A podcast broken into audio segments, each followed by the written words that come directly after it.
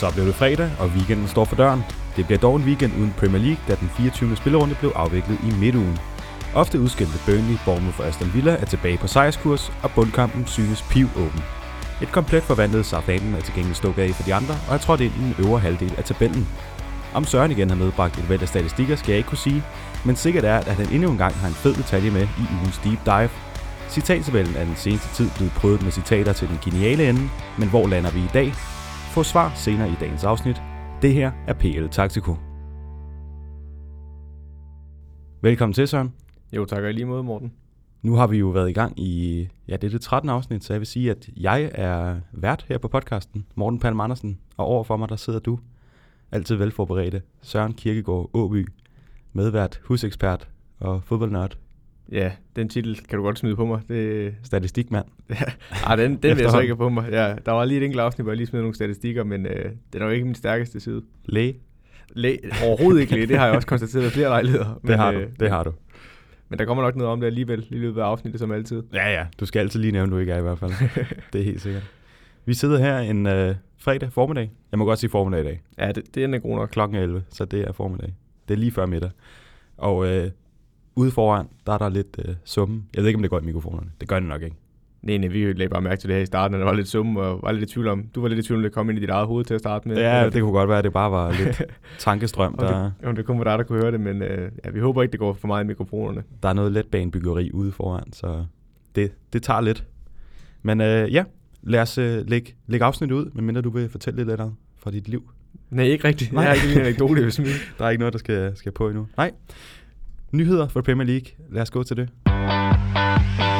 Det er jo januar, det vil sige, at der er transfer, og der er skader.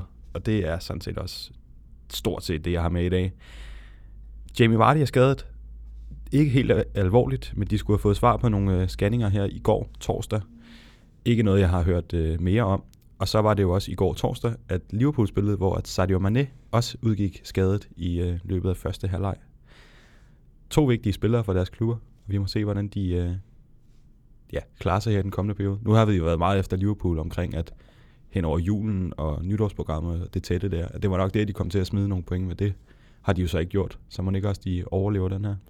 Jo, det kan du godt sige. Jeg synes, kampen ændrer karakter ikke over, da Mané blev skadet, øhm, og det er til det værre for Liverpool det er et kæmpe tab at miste Mané. Øhm, han er så, det er så høj kvalitet, det kan du ikke erstatte en til en i hvert fald. Øhm, og det er bare et resultat af, ligesom med Vardy, alle de kampe, de har haft i juleprogrammet, det er nok det, der begynder at samle sig lidt op nu. Så må ikke Liverpool nok skal skrabe nogle point sammen, men, men det er en svækkelse, uden tvivl. Og Leicester, de er jo, de er jo nærmest bedre uden Vardy. Ah, det, er, det er en lidt en stramning, men jeg godt. Ja, de har spillet nogle gode kampe uden Vardy også. Og Inercho spiller også godt i den her runde, uden, da han kommer ind i stedet for Vardy. Så de, de skal nok klare sig uden, og de har også et pænt forspring ned til, det, til de andre, der er ved top 4. Og lige omkring top 4 også, så har jeg taget med, at øh, ledelsen i Manchester United har været ude at sige, at de støtter stadig Ole, efter øh, det første nederlag til Burnley i 58 år på Old Trafford. Og øh, Ole har også været ude at sige, at jamen, de er trods alt stadig femmer. Men øh, som jeg kan se her på tabellen, så er der fire point mellem nummer 5 og nummer 14. Så det kan jo, øh, jeg ved ikke, om det, det bliver ikke nogen sovepude i hvert fald, tror jeg. Jamen, det er også det, der er vildt, jo, når vi snakker om Southampton, der har ramt form. Jo. De er jo ikke engang så langt fra... Altså, de er vel på 31 point, nu er de ikke der? De er i hvert fald krybet op på 9. pladsen. Skal lige se her. Jeg mener, de er på 31 point. De har 31, ja. Ja, og de er jo ikke langt fra top 5 lige pludselig. Nej, de er 3 point. Og det var altså et hold, hvor de ville fyre deres træner tidligere i sæsonen, øh, og lå i nedrykningsfeltet og tabe. Var det 9-0 til Leicester? Ja. Og altså, så er det jo vildt, de kan kæmpe sig derop. Men det siger også bare noget om den top 4-snak, vi havde i sidste afsnit, om at det er et historisk lavt pointsnit, de ligger på lige nu. Og jeg hørte også, det er så en vild statistik, den er jeg ikke helt sikker på, at den er rigtig, men for jeg synes, den lyder så sindssyg.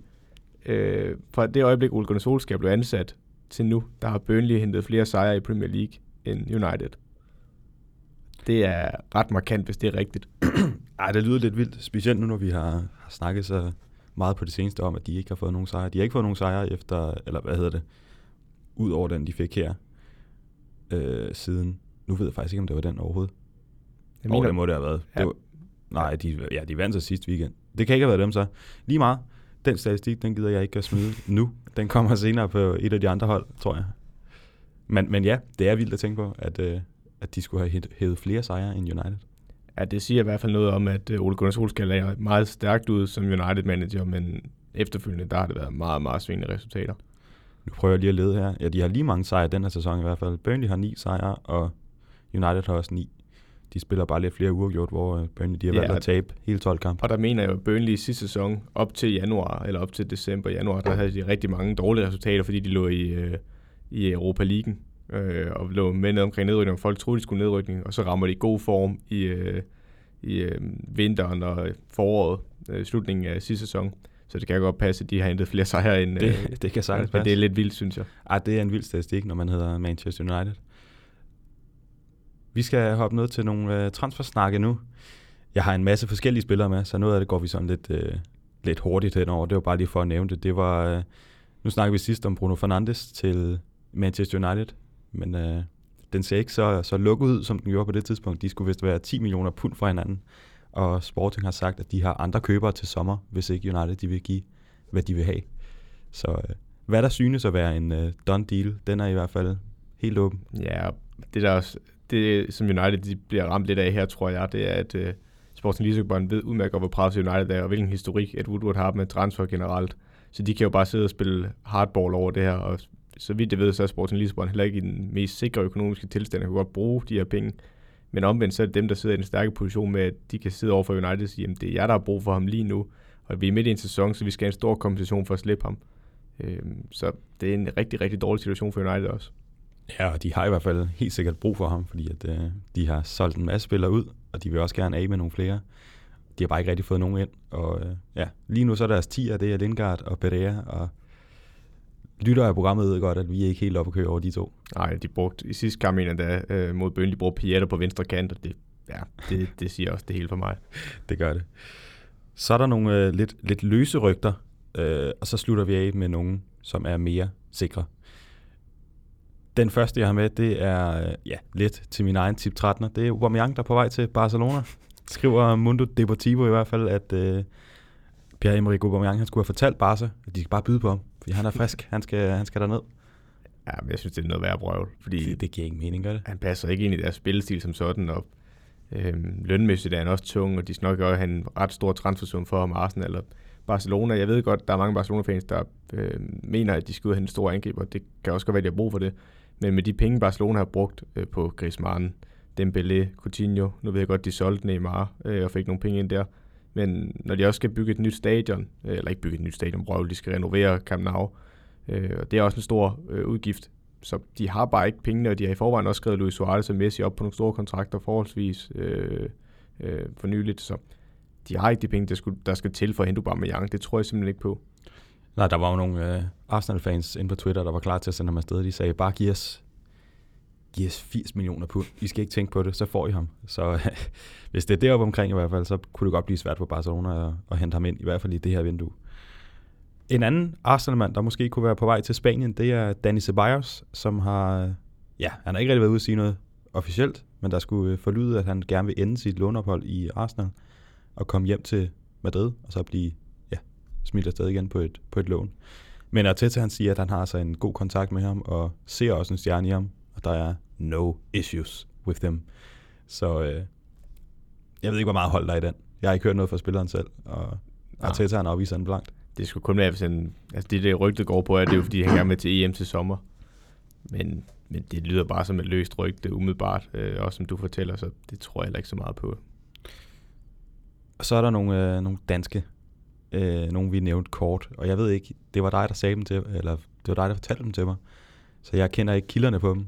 Min kilde, det er dig, og det er Pierre Emil Højbjerg til Everton, og så er det Jannik Vestergaard til Leicester. Ja, det er jo lige noget, jeg så hurtigt ind på Sky Sport. Jeg har faktisk ikke, øh, lige dem med Pierre Emil havde jeg ikke set. Øhm, men efter sine ifølge de kilder, jeg har på Sky Sport, så skulle Everton være interesseret i Pierre Emil Højbjerg. Og Southampton skulle jeg gerne, eller de vil gerne have omegn for 35 millioner pund for ham, og det vil Everton ikke betale, så den virker også meget usandsynlig, men jeg kan godt forstå, hvor tanken kommer fra, især når Southampton har spillet så godt på det seneste, og specielt når man tænker på, at de spiller 4-4-2, ligesom Everton gør i store perioder, øhm, og ham og James Ward-Prowse spillet godt derinde, så rent typemæssigt passer han fint til Everton.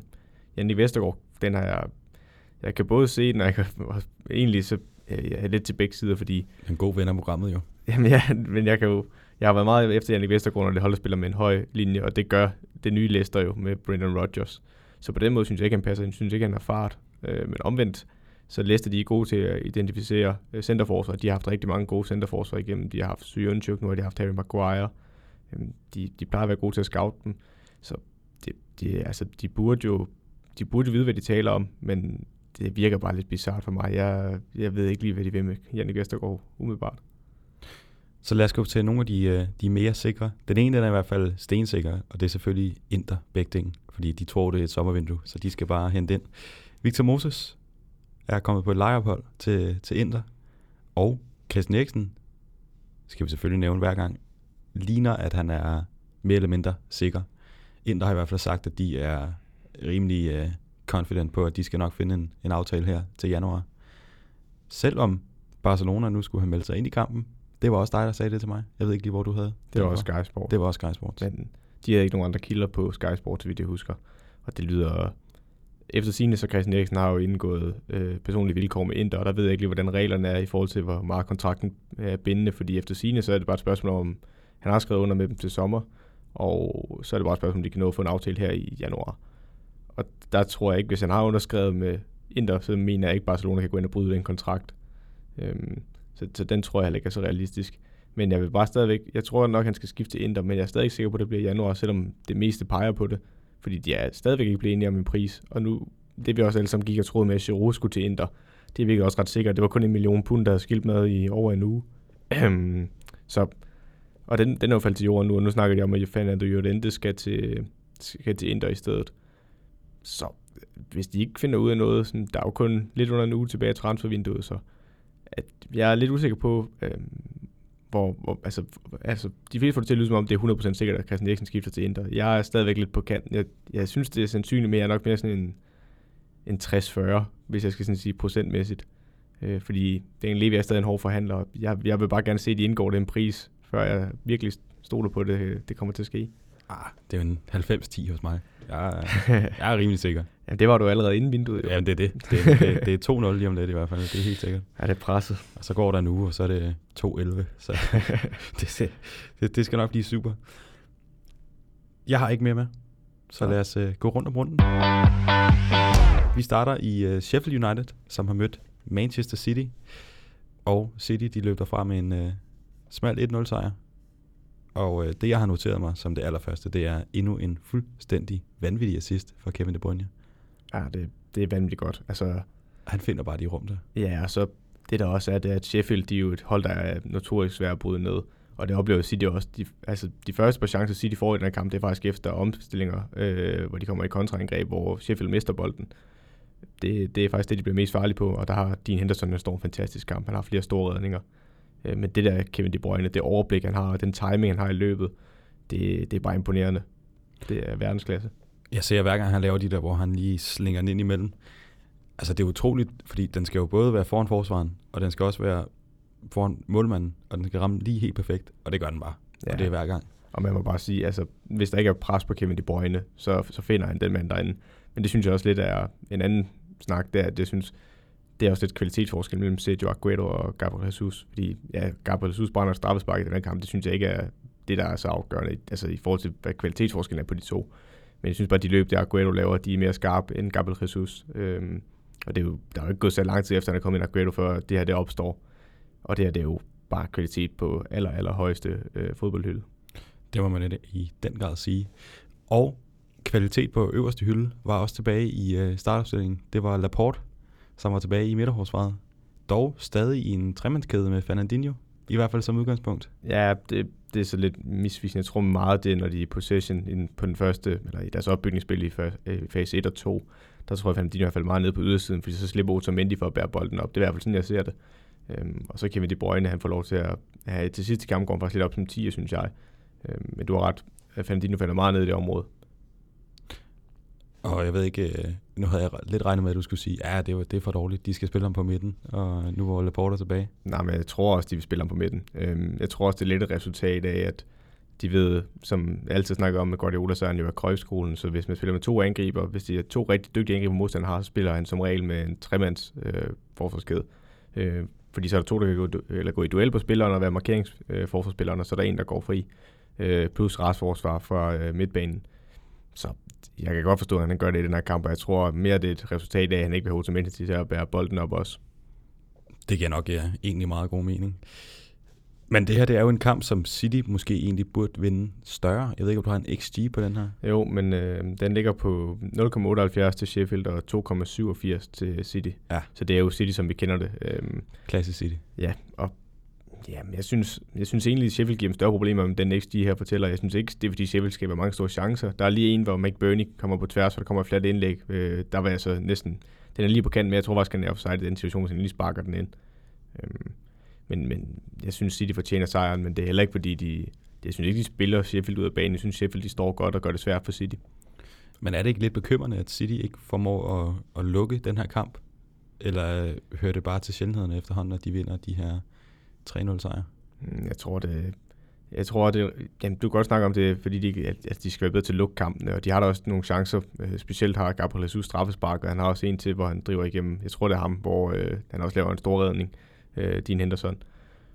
Så jo, dem skal det score på de chancer. Øh, ellers så ender man ligesom Chelsea mod Arsenal, hvor de ikke, øh, også i andre kampe, har haft svært ved at score på de chancer. Så ender man nogle gange med nogle kampe, hvor den bliver 0-0 eller 1-1.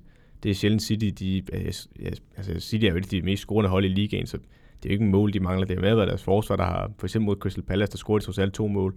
Øh, de så lukker to ind, det er noget rigtig, rigtig skidt. Øh, så jo, man skal da score på sine chancer, og det kan bide en i, bag i på et tidspunkt, men jeg, jeg, jeg synes bare, at City har så meget kvalitet, så det er jeg ikke så bekymret over. Og de vinder den selvfølgelig også øh, 1-0, så man behøver ikke at være, ja, der behøver ikke at blive helt malurt i bæret. Jeg vil sige, at øh, Sheffield de skal en tur til Crystal Palace her i øh, den 25. spilrunde, må det være. Og City de skal en tur på Tottenham Hotspur Stadium, og selvfølgelig møde Tottenham. Vi går videre til Everton Newcastle. En øh, ja, lidt en vanvittig kamp. Den bliver 2-2, selvom det ja, langt ind i kampen ligner, at det skulle være en sikker 2-0 sejr til Everton. Men det bliver altså vendt rundt her i de, i, i de døende minutter. Og hvem andre end øh, Lejeune, som du var efter i sidste afsnit? Jamen, altså jeg vil også sige, det er jo super ærgerligt som Everton at være det bedste hold i 90 minutter og føre 2-0, og så stadigvæk spille 2-2. det, amen, det er fuldstændig vanvittigt, og jeg har været meget efter Florian Lejeune. Også specielt i Newcastles udkamp mod United, hvor han koster to mål, synes jeg, i opspil. Og han har også kostet flere end det. Øhm, ja, det, jeg synes, det, nu er det virkelig gang i lidt Ej, nu er der knald på dernede. Det ved jeg ikke, om man kan høre Nå, det der. Men, ja, men øh, ej, jeg, jeg synes, det er vildt skåret af de sidste to mål. Det må bare ikke ske for Everton. Øhm, jeg vil så også, jeg har lige lidt øh, ris til Jordan Pickford. Jeg synes, især det første, det er jo et hjørnspark, hvor den bliver slået ind, hvor Pickford prøver at komme ud, og han, han slår lidt halvt til den, og så ryger returbolden bare ned i feltet igen. Det er simpelthen ikke godt nok målmandsspil. Og jeg synes, Pickford han er inde i rigtig, rigtig dårlig form lige nu for Everton. Jeg, jeg har lidt svært ved at finde rundt i ham, fordi jeg synes, han er, han er med dygtig teknisk keeper. Jeg synes, han, har, altså, han er dygtig i fødderne, han laver nogle gode redninger. Men jeg synes lidt for mange gange, der er altså sådan rent lederskabsmæssigt og sådan noget, der synes jeg ikke, han er god. Jeg synes, han er alt for urolig ned i mål, der står og råber og skriger, og han er ikke en, han er ikke en rolig målmand, hvor forsvaret er tryg ved, at han er bagved. Det tror jeg i hvert fald ikke. Øhm, så han, så han lytter med. Ja, nå, husk, det er rigtigt. det nu. det er jo hans kasket, det er rigtigt, han lytter med. Ja, men altså, man skal jo, altså, man skal jo høre sandhed nogle gange, ikke også, det er Jordan? Det er rigtigt. Øh, så nu fik han det at vide her. Øh, han skulle have det at vide før eller senere. Ja, det er helt sikkert. At, som du selv siger, Everton er bedst i 90 minutter, og så smider de det væk i, var det 95 eller 96? Det var 94 og 95. 95 ja. Fuldstændig ja. vanvittigt. Og det er jo, ja, der var nogen, der har lavet jokes med den på, øh, på Twitter. Jeg vil sige Tinder. Det, det er altså ikke det, jeg har set. Men inde på Twitter, hvor at, øh, at han skrev, at, at dejligt med en 2-0 sejr, og lækkert han nåede det, det tidlige tog, og ja, at det var fake. Det kunne man godt se, men det var, det var meget sjovt alligevel, det der med, at, at det kommer så sent, og hvis man lige er gået for at skulle nå ud til bilen eller eller andet, inden alle de andre, de gik, ja. så, så misser man altså, at... Ja, men jeg synes også, at hvis vi lige skal se nogle positive ting med for Everton, for det synes jeg også, der er, trods alt. Øh, for det er jo to freak-mål, de får mod ja, sidst. Ja. Det, altså, det sker jo en ud af 100 gange, det her. Det, det er lidt ærgerligt, det rammer Everton igen. Øh, men altså for eksempel får de gang i Moise Keane her kamp. Han spiller en rigtig god kamp. Øh, og det var en mand, man, altså øh, under Duncan Ferguson, da han var øh, caretaking manager, der, der var han jo en mand, der altså, lignede en, der overhovedet ikke havde nogen selvtillid. Øh, og lignede en mand, der var på vej til at blive færdig i Everton. Han scorer i den her kamp øh, og spiller godt. Øh, man har en Bernard, der spiller rigtig godt. Han ligger op til Moise Keens mål, hvor han lige chipper den over forsvaret. Øh, han spiller rigtig, rigtig godt. Du har Dominic Calvert-Lewin, øh, som du er stor fan af. Kæmpe øh, fan. Ja, han spiller rigtig godt for tiden og scorer nogle flotte mål. Øh, for eksempel her, hvor Lucas Digne spiller ham op i fødderne. Øh, det er så også rigtig skidt forsvarsspil af, øh, ja, hvem pågør det? Newcastle forspiller. Der er en anden Newcastle forspiller der prøver at buse ud, i hvert fald at bryde afleveringen. Jeg tror, det er Jamal Lascelles, der prøver at ud at buse og bryde afleveringen, og han, han når bare ikke rundt. Og så nu er den forbi ham, og så kan Valuden bare blive ret vendt og sparke den ind.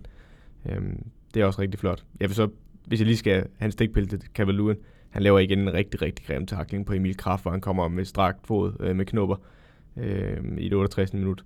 Og det klæder ham bare ikke. Altså, jeg ved godt, at han skal gå hårdt til den og sådan noget, men det der, det ender altså galt en dag, hvis øh, der er ikke nogen dommer, der begynder at slå hårdt ned på det.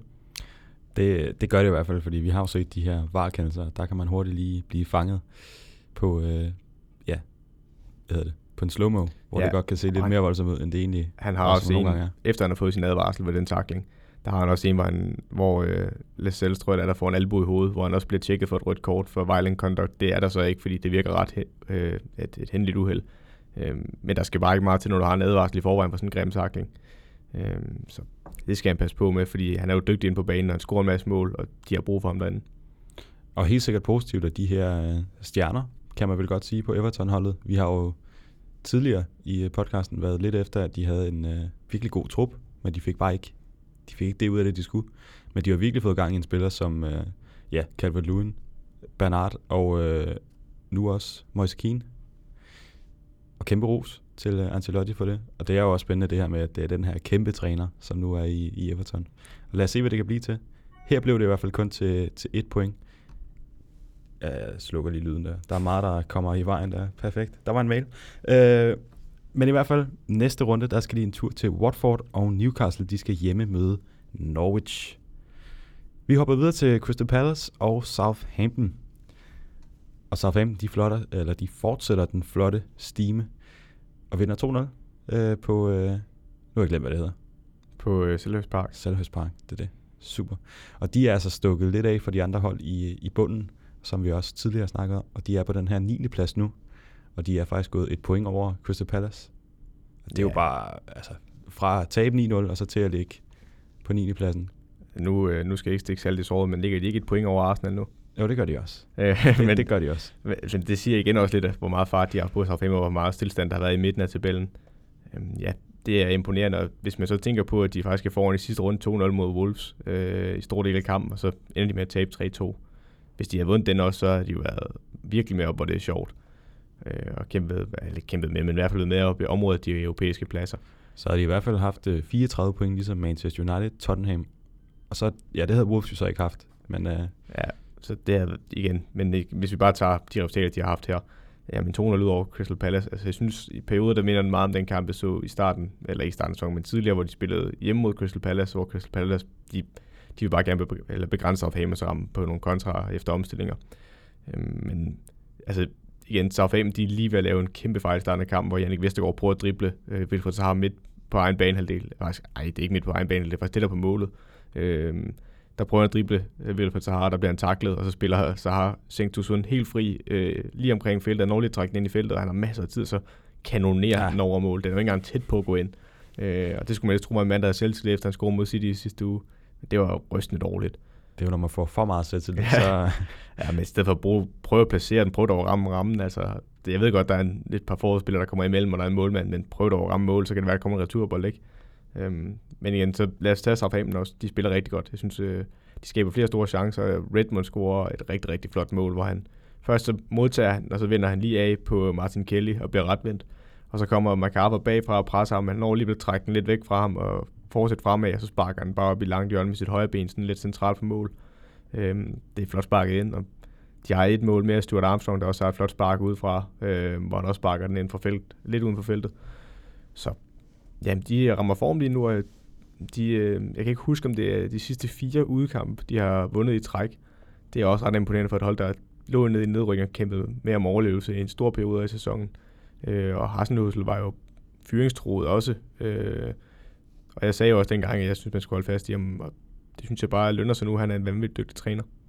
Det må man sige. Og i den her kamp, der har Southampton jo også seks skud på mål, hvor at uh, Palace, som du også har nævnt, de skaber ikke så meget, og de har altså 0. Øh, de kunne godt have haft en med Cheng Tosum der, men, Ja, men, men det- det, det blev så til 0. Og de laver også øh, de her to flotte mål, men har chancer til, til flere. Hvad er en XG den her? Ja, den synes jeg faktisk er meget misvisende, fordi den okay. Viser 0,67 til Crystal Palace, hvilket er, det er jo egentlig forståeligt nok, når ja. de Ja. rammer målet. Men kun 1,13 til Southampton. Men okay. Det er nok, de langskud der tæller jo nok ikke særlig højt på XG'en, og så har de haft nogle andre chancer, fordi jeg kan i hvert fald huske, der er et par stykker. Øh, den ene har en til sidst, og der er også nogle undervejs til øh, øh, Oberfemi. Øh, så jeg synes godt, de kunne... Altså, de to mål der, synes jeg er fuldt fortjent. Øh, ja, Og nu kommer jeg med den statistik, som jeg var ved at smide på, øh, på Burnley tidligere. Det er altså Crystal Palace. De har ikke vundet siden Boxing Day.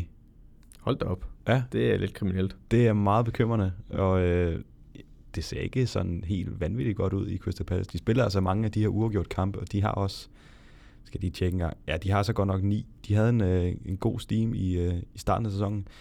Jeg kan sige, at formen den ligger på, ja nu tabte de så godt nok her, men så har de kun spillet uafgjort de seneste fem kampe ud over det, så det er altså et hold, der skal være at have, have lidt gang i den. Men altså, vi er enige om, at Crystal Palace ligger stadigvæk i midten af tabellen, ikke? Med, hvor mange point har de? De ligger 10'er med, nej det gør de, de ligger 11 med, med 30 point. Fuldstændig ligesom Arsenal har 30 point, Everton har 30 point, Burnley, Newcastle. Det synes jeg så også siger noget om de hold, der ligger omkring dem, at de har ikke vundet siden Boxing Day Crystal Palace, og alligevel ligger de midt i tabellen. Det viser om, hvor tæt det er, men det viser også, hvor dårlig form mange af de hold i midten har været. Så jo, Crystal Palace skal begynde at finde noget form, men omvendt så sad vi dem i sidste uge for at hente point mod øh, City på udebane.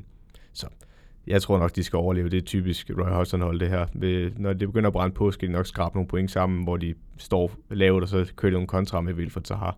Øh, og så vinder de nogle enkelte kampe, fordi jamen, hvis de er 30, på 30 point nu, øh, var det ikke det, de var 30 point? Jo. Så er der jo, altså så snakker man normalt om 40 point vil være nok, og det er det næsten hvert år. Jeg kan ikke huske, hvornår det sidste ikke har været nok med 40 point. Så er det jo kun 10 point mere, de mangler i det resterende kampprogram. Så jeg tror en 2-3 sejre, så skal de nok overleve. 2-3 sejre. Vi må se, om de i hvert fald kan få den, øh, den første, når de øh, næste gang skal møde Sheffield på hjemmebane. Og Southampton, de skal altså en tur til Liverpool, som øh, må siges at være en meget svær udbane for tiden. Ja, det er ikke sjovt at komme på Anfield, det kan vi vist roligt sige. Det er, der, det er der nok mange, der frygter mere, end, øh, end man sådan lige umiddelbart plejer. Lad os hoppe videre til øh, Bournemouth-Brighton. Jeg var meget imponeret. Øh, ikke så meget af spillet, men meget af, at de fik den her 3-1 sejr. Meget tiltrængt.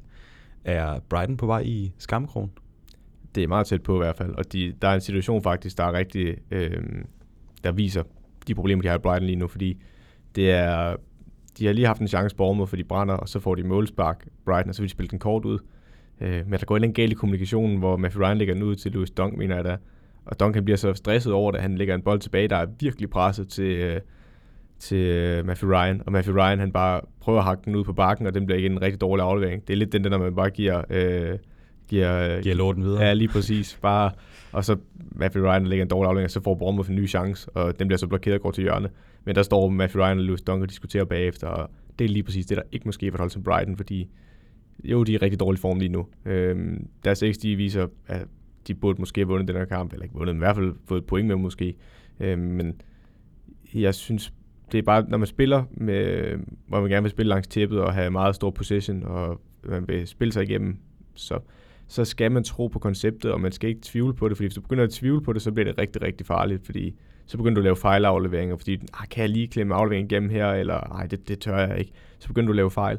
Øh, og det er det, der faktisk er det farligste for Brighton, fordi jeg synes egentlig, i mange af deres kampe, der har de jo egentlig haft, de har jo haft chancen til det. De, de mangler bare en angriber, der er skarp nok, fordi jeg kan godt lide Neil Maupay op foran, men de mangler bare en angriber ved siden af ham, der har samme kvalitet, eller Maupay er jo ikke en, der scorer mange mål i Premier League, ikke endnu, og det er også hans første sæson, men de mangler en angriber med lidt højere kvalitet øh, til, at, til at få nogle flere chancer sat øh, til nogle mål. Det er det, der er Brightons problem, og det skal de finde ud af, fordi de er ikke langt fra nedrykningszonen nu. Nej, og så nævner du også uh, Matthew Ryan. Han plejer at være en, uh, en rimelig stabil keeper, og jeg må nok tage ansvaret på mine skuldre, men han ser ikke, uh, fordi jeg har ham på mit fantasy Premier League hold, kan vi lige nævne, at det er jo Jinx holdet over dem alle sammen. men uh, men på, uh, på andet mål, det kludemål her, der ser han ikke sådan helt stabil ud, og særligt på tredje mål, der, ah, der kan han godt gøre mere. Ja, han har også nogle indlæg, hvor han kommer rigtig skidt ud, synes jeg. Øhm, så han har også ramt dårlig form, og det, det er der slet ikke brug når man ligger dernede. Men omvendt, hvis du kigger på den her kamp, så er Bournemouths XG den er på 1,94, og Brighton den er på 1,96. Øh, og Ramsdale i den anden ende, han har jo i hvert fald 3-4 redninger, der er høj, høj kvalitet. Altså han har blandt andet en i starten af kampen på Nino Mopé ved forreste stang, hvor han hopper ud og lukker vinklen og bare bliver sparket ned, men han har jo lukket vinklen til en rigtig flot, flot redning. Øhm, og det var lidt forskellen, synes jeg. Jeg synes, Bournemouth fortjener sejren i den her, men, men Brighton har altså også øh, muligheden for at få point i den her. Det, der kan resultatet godt være lidt misvisende. Ja, vi roste jo Brighton rigtig meget i starten, fordi de gerne vil spille langs græsset, og de har en genial træner, og øh, ja, men de har altså ikke vundet siden, faktisk, siden det, sidst de mødte Bournemouth. Det kan lyde meget, men det er, det er fem kamp siden. Men, øh, men det er vel sådan lidt, de skal vel begynde at, at tænke over, at nu skal der altså vinde nogle kampe. Ja, absolut. Måske skal man spille lidt mere pragmatisk. Det tror jeg bare ikke. Igen, som vi snakker om med Norwich. Det, der fik Norwich til at rykke op, det var, at de spiller med højt pres og, øh, øh, og ved tur spille. Jeg tror ikke, Brighton kan spille på andre måder. Det synes jeg ikke, de skal. Øh, det kan så være noget med noget formation og personellet på banen, der skal ændres. Øh, nogle andre, der skal sættes ind. Men øh, jeg synes, de skal holde fast i det, fordi det er det, Graham Potter kan, og hvis de, Graham Potter begynder at lave noget andet, jamen, så er det ikke den træner, de er ansat. Så det kan godt være, at det, det er sindssygt farligt, når man ikke, fordi det er bare, som vi altid snakker om, det er lettere at dække op i fodbold, end det er at angribe, specielt når man prøver at spille possession-fodbold. Øh, ja, jeg synes, Brighton skal fortsætte, men, men det er ved at være presset for dem nu. Og så kunne det være, at jeg skulle skifte uh, Matthew Ryan ud på mit fantasyhold, så han kan begynde at gribe en bold. ja, så, øh, så må du lige se nogle af, et, et, eller et af de andre nedrykningshold, sætte deres målmand på, så kan Brian begynde at rykke lidt op igen. Det være, at have nogle Tottenham-spillere ind på holdet. Det kunne være, det ikke var helt dumt. Men i hvert fald så Bournemouth, de skal i næste runde spille hjem igen og møde Aston Villa, og Brighton, de skal en tur til London og møde West Ham. Vi skal til øh, ja, netop Aston Villa, kan jeg godt sige. De var en del af det der. De har hjemme mødt Watford og vundet 2-1 og det er jo egentlig en øh, meget lige første halvleg, og så tager Villa over i anden, og de får også sat øh, målet ind til 2-1 dybt, dybt ind i overtiden, hvor at, uh, Esri Konsa, han uh, mener, han scorer, men det bliver altså givet Tyrone Rings, der ligger i vejen, kan man vel kalde det. Ja, han prøver, han, han, ja, han prikker jo bolden til Esri Konsa, og mener, at der bliver begået straffe på ham, så han flyver op i luften og er på vej til at falde ned, og så falder han næsten med overkroppen først ned, så hans ben hænger op i luften, så bliver benet ramt på vejen af Konsas øh, missilantænder afsted, og så går den ind. Øh, og Konsa er jo sikker på, at han scoret det mål, lige indtil han får at vide efter kampen på live-tv, at det ikke er ham, der har scoret, og hans verden styrter næsten sammen. Og han sidder ude i presserummet, så... Åh, ja. han, han er ærgerlig, men som han siger, i det mindste, der vinder vi. Ja, men den, det er ikke den første indskydelse, han har, det kan man tydeligt se på ham. Øh, det er altså en forholdsspiller lige får taget et mål, og så giver det til sin marker i stedet. Det, det var lidt hårdt for ham. Men det er altså en, øh, en tiltrængt sejr, det her for Aston Villa, der ikke har vundet siden nytårsdag. Og øh, jamen, det er vel også en, en flot sejr. Aston Villa med flest skud, mest boldbesiddelse, og det er vel meget færdigt, at de i sidste ende tager den her. Ja, hvis du, ud fra de parametre, du kigger på, hvis du kigger på x for eksempel, så er Aston Villa 1,04, og Watford er på 1,84. Um, Rainer har også et par, et par gode redninger. Han har i hvert fald en dobbeltredning specielt, hvor han, hvor han gør det rigtig godt. Uh, og så elsker jeg, at Rainer på et tidspunkt kommer ud. Uh, nu er han jo gammel Liverpool, men jeg elsker den ene, hvor han kommer ud, hvor Ducouré fuldstændig underløber ham og der bliver begået, begået frispark, der bliver også fløjtet for det. Men Reina, hans første indskydelse, da han lander, der er bare at rejse sig op hurtigt, og så smække den afsted, fordi at øh, altså, Villa skal op og vinde den her. Og der kan man godt se, at det er en ægte, altså det er en mand, der er vant til at stå i Premier League, fordi de fleste mål, han nok lige ligger og ømme sig lidt over den tur, han får der hen over ryggen på Ducouré. Men han rejser bare op, og så skal vi afsted igen. Det, der var ikke noget pjat. Det er helt sikkert ikke en dum mand at få ind på det Aston Villa-hold i hvert fald. En med lidt, øh, ja, nu er han godt nok nede i målet, men stadig sådan lidt engelsk mentalitet og tænker, nu skal den bare have. Ja, han har enormt meget rutine. Øh, der er ikke så mange på det her hold, der egentlig har så meget Premier League-erfaring. Så der er han også rigtig vigtig. Og så igen, Jack Grealish. Altså, jeg ved godt, der er mange, der snakker om, at det ikke er, han ikke har en fod med direkte i de her to mål, og det er rigtig godt for Villa. Men så ser man ikke det første mål for det. Altså Jack Grealish, der er med til at spille den situation op øh, ud til target, hvor han kommer i overlappet. Så han er stadigvæk enormt vigtig, og de kan, ham kan de overhovedet ikke undvære. Nej, han ligger også en, øh, inden Aston Villa overhovedet får scoret, der ligger han en rigtig god dybdebold til, øh, jeg ved faktisk ikke, hvem den er til, men også hvor det, det kommer frem til en chance, som måske godt kunne være blevet spillet større. Hvem ved? Men jeg har faktisk skrevet, at for en gang skyld, der stikker Grealish ikke sådan helt vanvittigt ud, og det er fordi, at resten af holdet stepper op omkring ham, og øh, også lever op til det niveau, de gerne skulle have. Ja, og det kan du godt have ret i, men jeg vil så stadig påpege, at han bliver kort til man of the match. Han er stadig så, klart, selvfølgelig, så, banens bedste. Men det, hvis de skal overleve, så skal de andre også løfte deres niveau, og det gør de også. Den her kamp, jeg synes, at Anwar El Ghazi har nogle gode perioder. Øhm, og så er de bare, de har en Tyrone Mings nede i centerforsvaret, der er enormt vigtig for dem. Og det er også ham, der scorer, eller scorer i apostrof, synes jeg, fordi... Han får den. Ja, han får den, men det er jo Konstas mål. Øh, ja, og det er ekstremt vigtigt, at de vinder den her kamp. Øh, fordi hvis Watford havde vundet den her, så havde de begyndt at kunne sætte afstand ned til Villa nede i nedrykningszonen.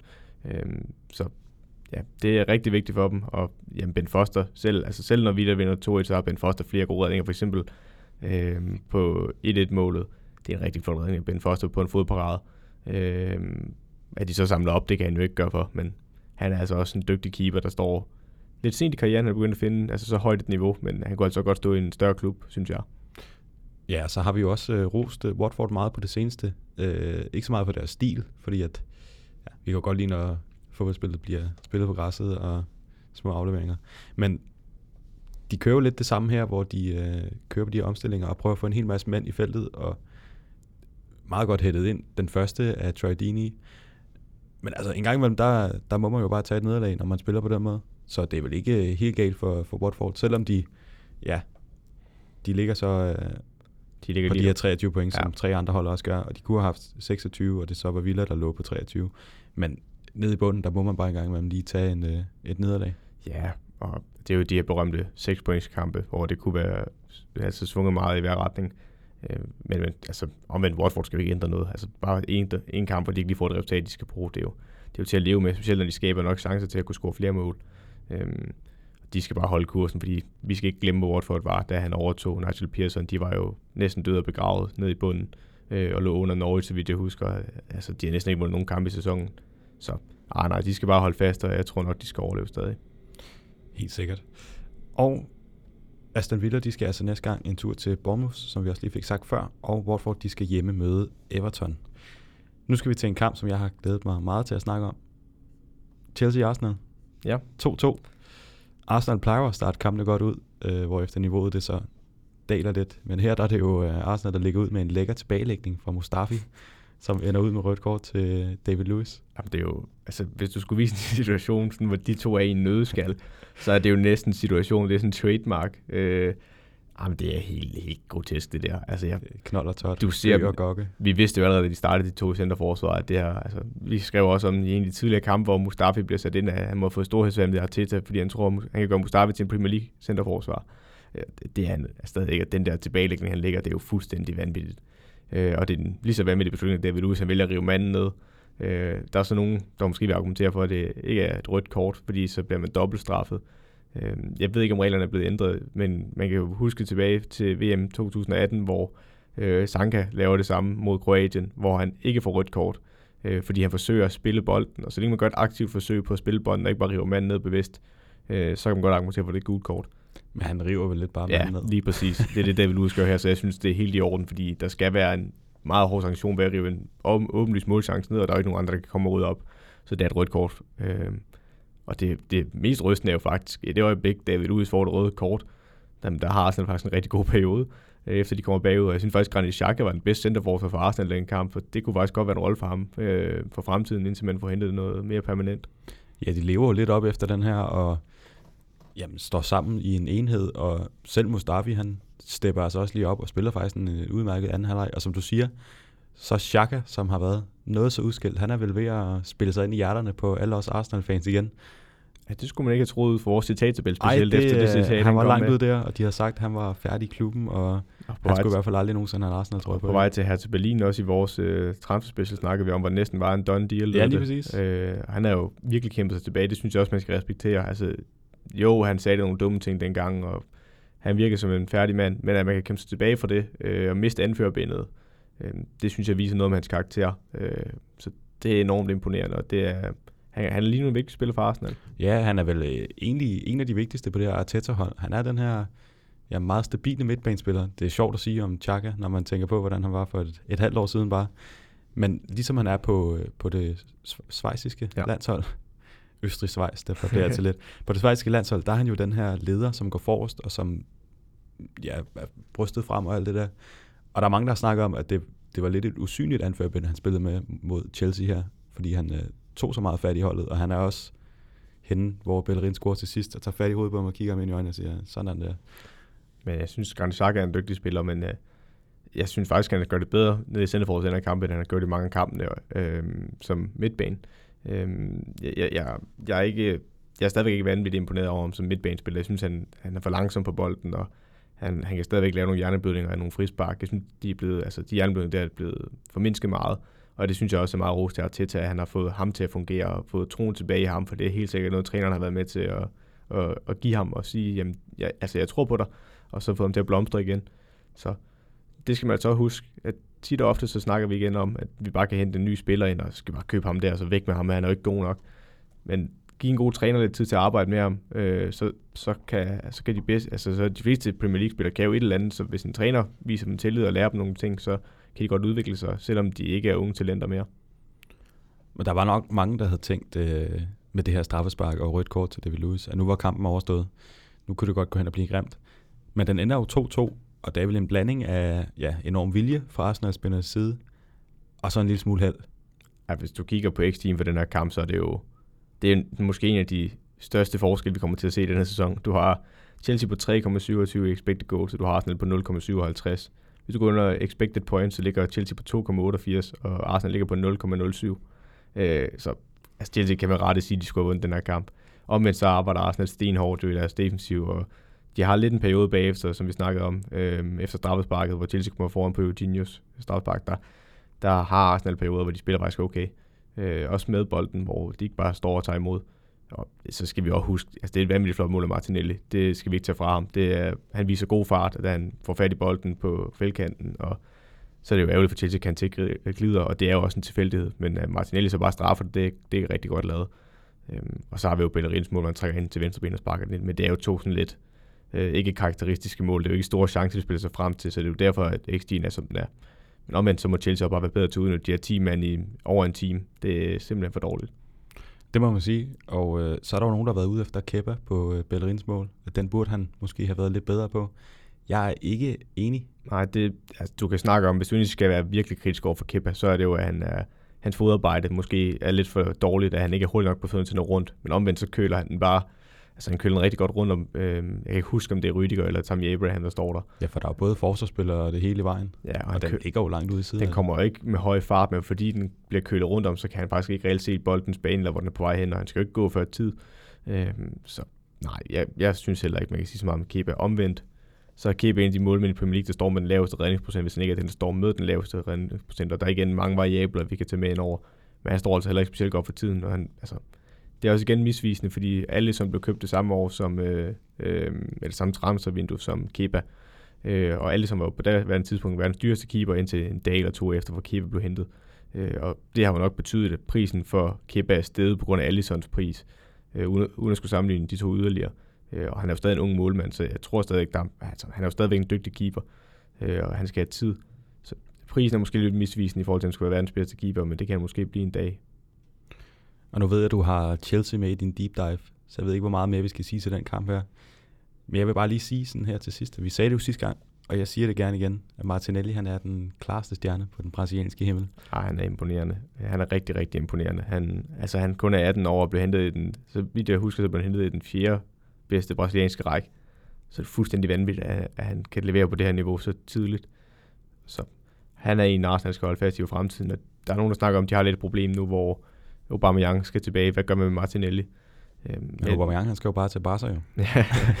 men men jeg, jeg, jeg tror heller ikke, det er helt usundt for Martinelli. Altså, han er kun 18 år stadig, og vi har tidligere set nogle unge spillere, øh, der har spillet over 30 kampe i sæsonen og blive udbrændt ret tidligt, fordi de så tidligt i deres unge år har spillet rigtig mange Premier League-kampe. Så jeg tror, det er fint nok for ham, at man roterer lidt, og han har jo trods alt også nogle Europa League-kampe, og de skal spille i som. Nej, jeg, jeg, jeg er meget fortrykningsfuld med, at han er det rette sted, og jeg tror også, at Arteta skal bruge ham rigtigt og i de rigtige mængder. Ja, for vi snakkede også om sidst, da vi havde den her diskussion med Rashford, øh, omkring hans skade, og hvor meget han har spillet, når man tænker på, at han kun er 21. Han blevet 22. Det ved jeg faktisk ikke. Det har jeg ikke lige styr på. Han er ung. Han er i hvert fald ja. ung. Øh, hvor han har, ja, han har vel nået over 100 kampe for United allerede. Det kan godt passe. Det kan godt passe. Og det er jo måske det, hvis nu man tænker, at han skal ind og starte i alle kampene, at så bliver man altså udbrændt. Og sådan en ung spiller skal også bare have brug for at sidde lidt på bænken og lære lidt derudfra. Så ja, altså jeg er heller ikke bange for, at, øh, at han skulle få for lidt spilletid. Og jeg omvendt er jeg heller ikke bange for, at han skulle tage spilletid fra, fra de to andre angriber, kan man godt sige, selvom Aubameyang han ligger på, på kant. Men øh, jeg vil bare lige have et øh, citat med fra Ateta omkring øh, Martinelli her.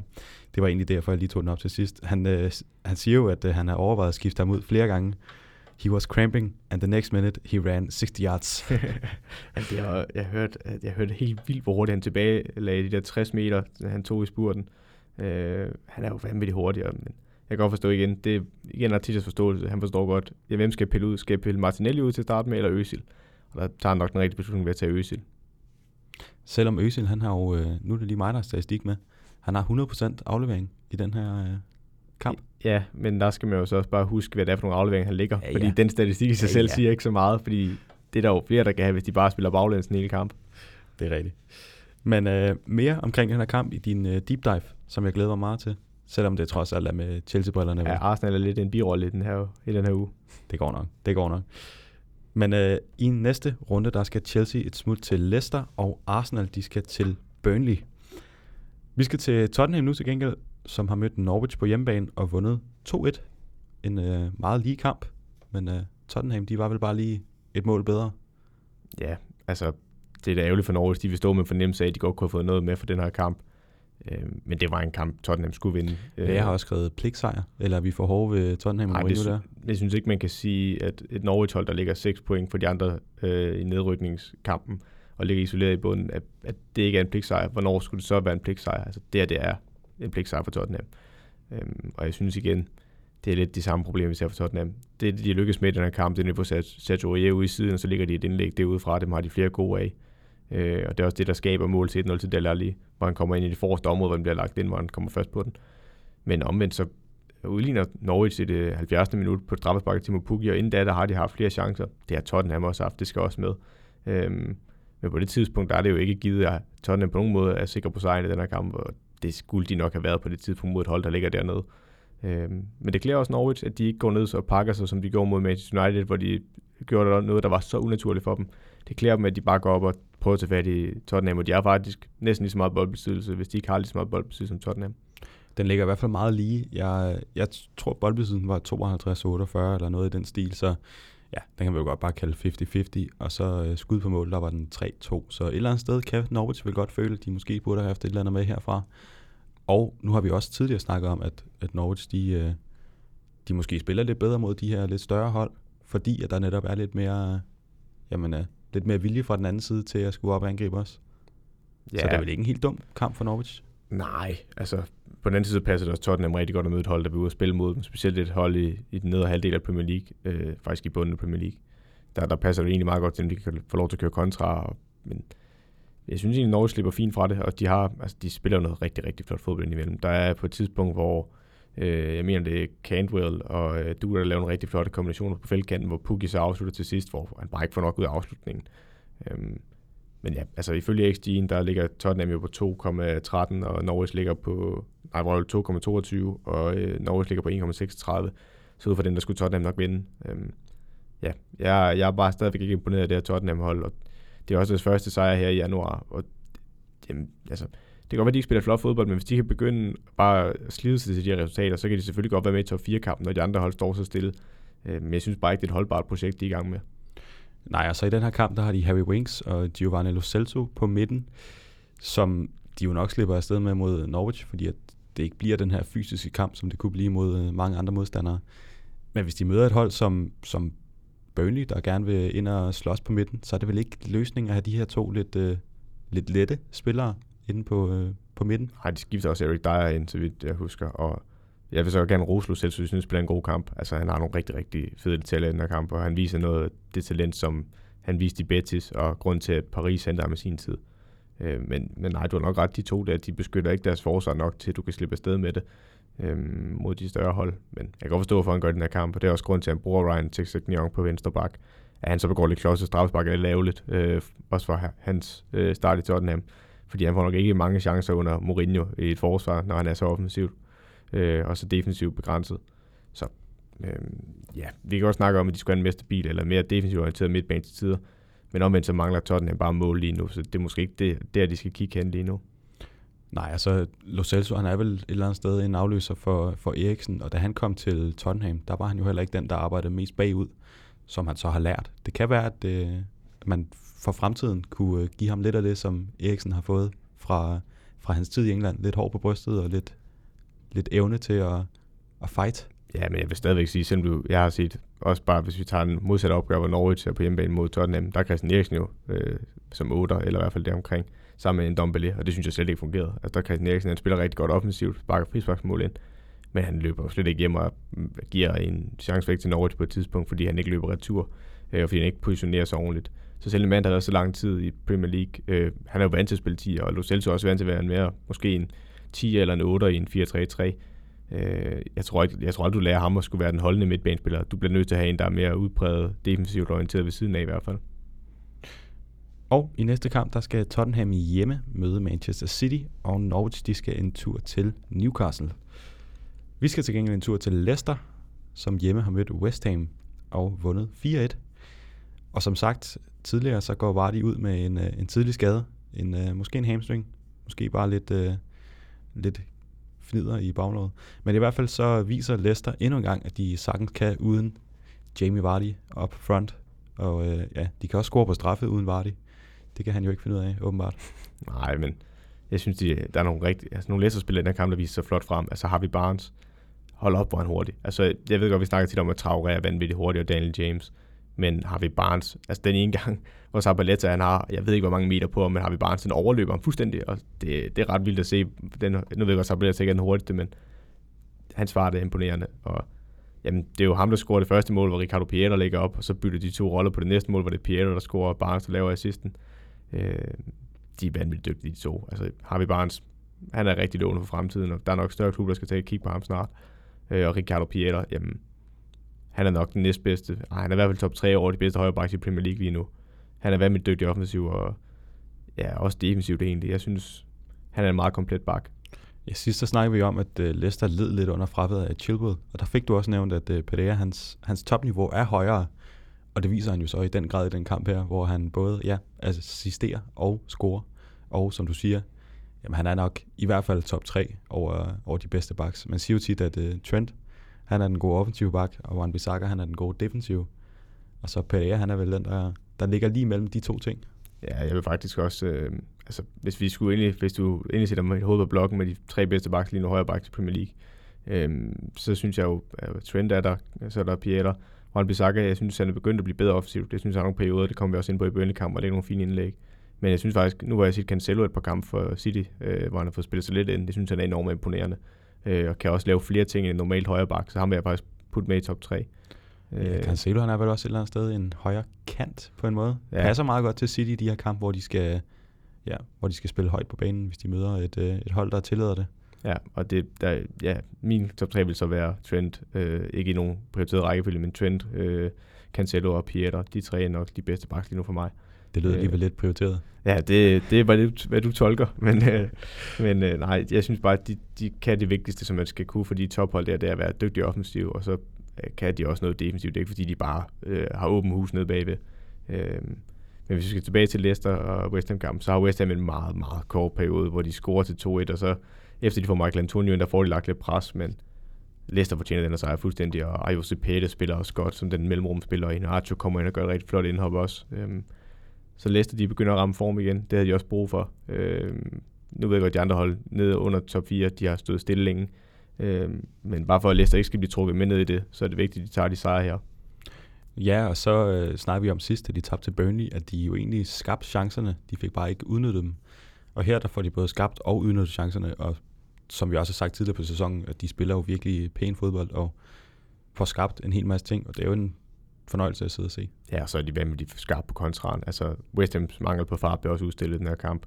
Øh, og Leicesters midtbane styrer også det meste her. Øh, hvis jeg lige må vende øh, blikket mod West Ham, så, øh, så ser det godt nok presset ud. Altså David Moyes, jeg ved ikke, om man snakker om, at der skal være en ny manager bounce, og vi snakker om tidligere sæson med Kike Sanchez Flores, der blev ansat i Watford igen, og det er jo ikke noget nyt manager bounce, når han har været der før og kender spillerne. Det samme lidt med David Moyes, det er jo ikke rigtigt det, de håbede på. Øh, og han sagde jo så berømt, da han kom ind, at jamen, jeg var en mand, der skaber resultater.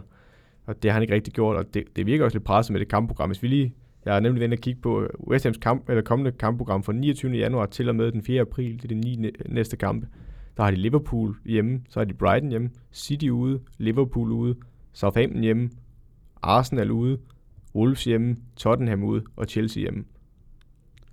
Det er ikke et kampprogram. Er du klar til at dømme uh, West Ham ude? At det, det er et hold, der ligger lige omkring nedrykning, og de skal altså, de kampe der, altså Brighton hjemme jo, den, er de, den skal de vinde. Øh, så har de Southampton hjemme, det er altså Southampton hold, der er i god form, og så resten af de hold, de kommer til at møde, det er Liverpool, City, øh, Arsenal, Wolves, Tottenham, Chelsea. Øh, og de har endda Liverpool to gange. Det, det kan godt blive rigtig, rigtig farligt for West Ham i nedrykningsområdet. Ja, for de ligger jo lige nu på den her 17. plads, som er lige over stregen, med øh, 23 point, som både Bournemouth og Watford også har, som ligger under stregen. Til gengæld så har de jo den her kamp i baghånden, som... Øh, Men den er mod Den Liverpool. er så mod Liverpool, det ved så det er nok ikke en, de står... At de, de, de, ja, man har set mærkelige ting i fodbold, ikke? at de kunne hente point her, men nej, det, det virker ikke sådan. Og så ved jeg godt, at i den her kamp, der synes jeg også, det endelig går op for øh, Moyes, at han bliver nødt til at sætte en op ved siden af Sebastian Haller fordi han kan ikke gøre det alene. Altså, og jeg synes selv, han selv Lantini derop, det er ikke den rette mand. Øh, jeg har hørt lidt af de britiske medier om, at han ikke er på, så meget på bølgelængde med Michael Antonio, David Moyes. Øh, men, men det bliver han simpelthen nødt til, fordi han er, han er jo stadigvæk en af deres bedste spillere. Øh, og det er jo så, det stammer fra den, den tid, han var der sidst, David Moyes. Men ham og Sebastian Haller op foran, det kunne altså være rigtig farligt. Og, jamen, altså, hvis vi kigger, det var faktisk noget, jeg faldt over lige inden vi øh, optog afsnittet, det var, eller begyndte at optage, det var, at jeg kiggede lidt på Sebastian Haller, og han har ikke, jo, han har scoret øh, seks mål indtil videre og en assist i 22 kampe i Premier League. Men jeg, jeg spekulerede lidt på, øh, de der gutter fra Frankfurt, hvordan har de egentlig klaret sig efter de tre er skiftet, for de scorede jo et hav mål i øh, Bundesligaen sidste år. Og Sebastian Haller, han har, han scorede, han har indtil videre, skal det også siges, kun 22 kampe. Scoret 6 mål, lagt op til 1. Øh, han havde 29 kampe i øh, Frankfurt, scoret 5, der lagt op til 9 øh, i 29 kampe. Øh, det er jo noget helt andet. Hvis du kigger på Rebic, han har scoret 9 mål og øh, lavet 4 assist i Frankfurt. Han har lavet to mål i 9 kampe for AC Milan. Så har du Luka Jovic i Real Madrid. Øh, I Frankfurt, der scorede han 17 mål og lavede op til 6 i 32 kampe. For Real Madrid, der har han scoret et mål og lavet en assist i 13 kampe. Og hvis vi så sammenligner det, så havde de tre til sammen i Frankfurt scoret 41 mål og lagt øh, op til 19. Øh, og i de andre klubber, der har de til sammen scoret 9 og lagt op til 2. Øh, det viser bare noget om, at nogle gange der er det øh, resultatet af et system, og en, nogen, der har nogle relationer sammen. Øh, igen, det er jo selvfølgelig også lidt at, øh, at generalisere lidt her, for det er også med de situationer, de er kommet i, øh, i de klubber, de har nået den spillestil. Men jeg synes bare, det siger noget om, at Sebastian Lær er bedst, når han har nogen op ved siden af sig, og de tre, de fungerer rigtig godt sammen, og måske skal man i West Ham kigge på at lave noget lignende, hvis du vil have det bedste ud af Haller. Så havde du øh, statistikker med alligevel? Ja, den fik jeg lige snedet ind til sidst, men øh, jeg, synes, jeg synes bare, det var sjovt, fordi jeg synes, det er meget sigende om, hvordan man får en spiller til at lykkes. Øh, du bliver nødt til at, altså en Sebastian Lærer, der har, altså specielt en spiller som Sebastian Lærer, han er jo ikke en, ligesom en Michael Antonio, der både er fysisk stærk, hurtig, øh, der har rigtig mange facetter i sit spil. Sebastian Haller har nogle spidskompetencer, der gør ham vanvittigt dygtig, men han er så begrænset på andre områder. Der bliver du nødt til at finde en måde at forstærke dem på, og det synes jeg ikke, de er gode nok til i West Ham. Nej, den, den siger jo også meget om det her med, som du også nævner, at ofte der er det ikke spilleren selv, men et resultat af deres samspil og systemet. Og det kan man bare se med de her Frankfurt-spillere jo. Ja, altså det synes jeg, igen, når han har lykkes i den her sæson, synes jeg, han har været bedst, når Philip Andersen ligger oppe ved siden af ham. Nu ved jeg også, ikke er med Philip Andersen i den her kamp. Men, men så må de gøre et eller andet. Den siger jeg ikke øh, svaret. Han kan ikke løbe dybt, og han er ikke, jeg synes ikke, han har fart nok. Der synes jeg, at Michael Antonio havde passet meget bedre. Det, det, så må han lægge personligt personlige opgør til side David Moyes, hvis de skal redde sig. Og i næste runde, der skal Leicester hjemme med Chelsea, og West Ham, de skal hjemme med Brighton. Men inden da, der kommer lige den her 18. spillerunde kamp mod øh, Liverpool ind imellem. Vi skal til uh, Manchester United, som hjemme taber 2-0 til Burnley. Og uh, ja, jeg, jeg har slet ikke lyst. Jeg har ikke lyst til at snakke med United. Altså, jeg, de, de er min skamkrog. Jeg kan ikke lide at se dem længere. Altså, øh, jeg ved ikke, om jeg bare skal sige det, som det er. Øh, hvad sagde jeg? Altså, ja. Eller hvad sagde vi? altså, Burnley, altså United har bare problemer med hold, der står lavt, og igen, det er lettere at forsvare, end det er øh, at angribe. Øh, og så specielt når United mangler Rashford, så de har jo ikke de kvalitetsspillere, som de har før United, men omvendt så må man også bare vende rundt og sige, har de et bedre hold end Burnley? Ja. Er det stadigvæk lettere at dække op, end det angreb? Ja, det, det er det formentlig også. Men skal United stadigvæk vinde hjemme på Old Trafford over Burnley? Ja, det skal de nok. Øh, og de skaber også nogle chancer her, som de ikke øh, formår at sætte ind, før Burnley scorer øh, Wan Bissaka. Jeg ved godt, det har efter ham, været efter ham meget offensivt. Jeg synes, i starten af kampen, der lykkedes han faktisk meget godt han har et godt fladt indlæg til Martial, hvor Martial bare ikke får ramt den ordentligt. Øh, og der er også et indlæg mere til Marta, hvor Marta heller ikke får nok ud af det. Øh, men derfra, der synes jeg faktisk, at Burnley de står fint på banen, og det er ikke fordi, at øh, Nick Pope har vanvittigt mange redninger. Øh, og så kommer der en dødbold til Burnley, og det, jeg skrev det til dig, så snart de scorede. Øh, det er det mest, altså, det er Burnley i nødskal. Øh, et højt indlæg ind, og så bliver han bare, øh, så ryger han til Chris Wood til sidst, efter en assist for Ben Mee, øh, så scorer han til 1-0. Og så det andet mål, jamen, det kan man måske ikke gøre så meget ved som United, det er bare godt spark igen til. Rodriguez. Det må man ikke engang sige. Og så er det jo et, øh, et Burnley-hold med selvtillid efter sejren over Leicester, og jamen et Manchester United-hold helt uden. De, de, de tror ikke på det, og ja, som jeg har sagt gang på gang, og jeg bliver frustreret over det, hver gang jeg ser det, der, de laver ikke nogen løb for hinanden. Det er det mest stillestående hold i hele ligaen. Og det er jo det, vi snakkede om, at, øh, at nogle gange, der kan jeg godt have en tendens til, eller i hvert fald, det tænker jeg i hvert fald, at jeg måske er lidt for hård ved Ole Gunnar Solskjaer. Men jeg synes bare ikke, der er nok ind i løbemønster. Jeg synes ikke, der er nok, der fungerer for det her hold øh, offensivt. Jeg synes ikke, der er nok idé i det, øh, tanke bagved det. Og så forstår jeg heller ikke, at man sætter en Phil Jones ind i den her kamp. Altså jeg ved godt, tanken har nok været, at man er bange for Chris Wood deroppe, øh, og du er bange for at sætte, øh, hvem har de ellers på benene i den her kamp. De har ikke bare i, der lige kommet tilbage fra skade. Men jeg synes, ja, helt ærligt, så synes jeg ikke, Phil Jones han har niveau til United. Og det er både, jeg synes ikke, han er, han er en stor center, hvor jeg synes stadigvæk, han taber næsten alle hovedstødstøtter til Chris Wood.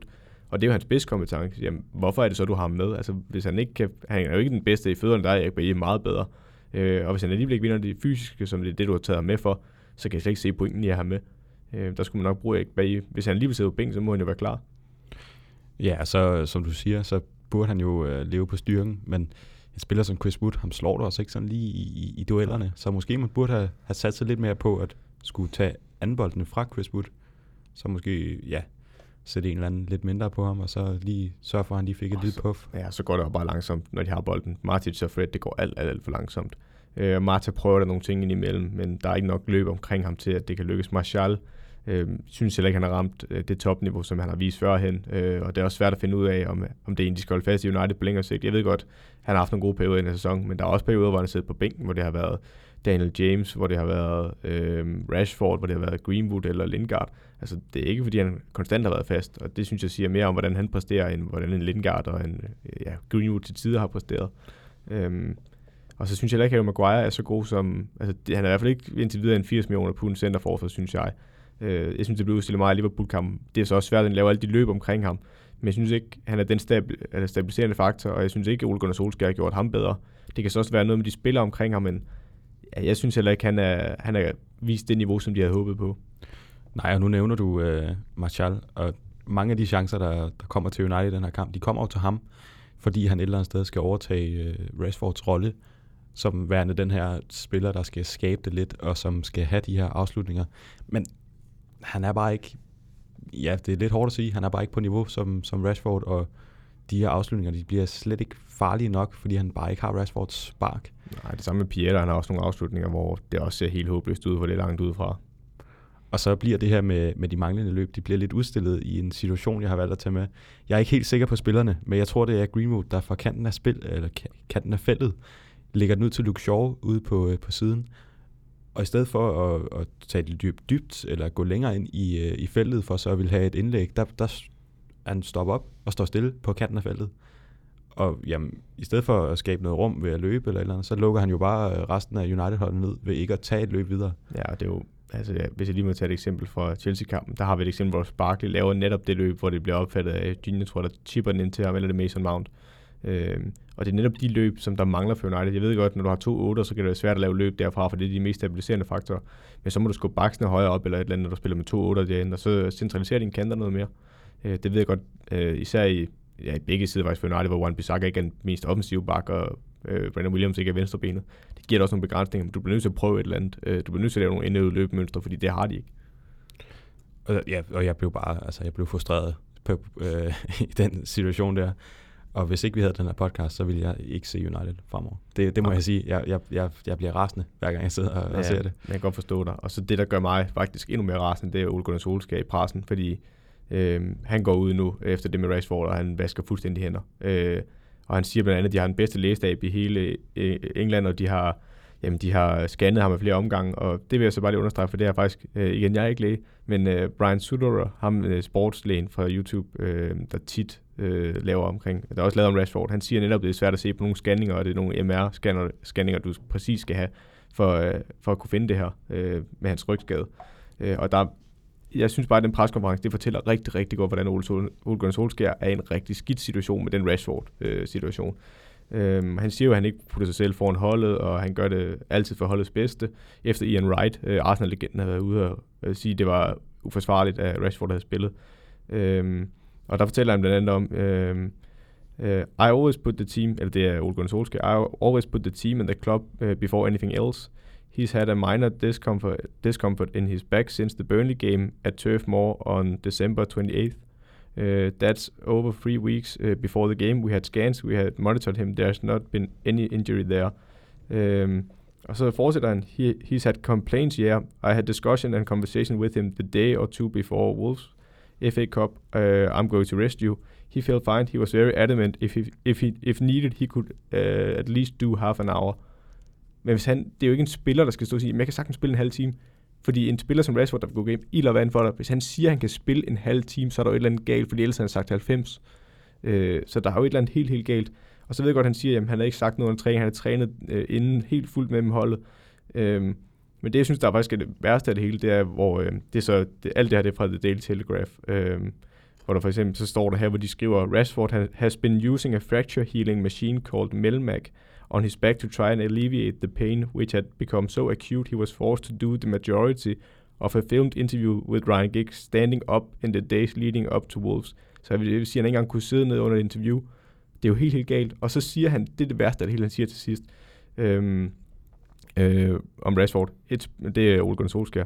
It's probably something he initiated with the medical staff here as well, to make sure he's healing as quick as he has always done. Og det er igen om den der øh, maskine, der brugt sin ryg.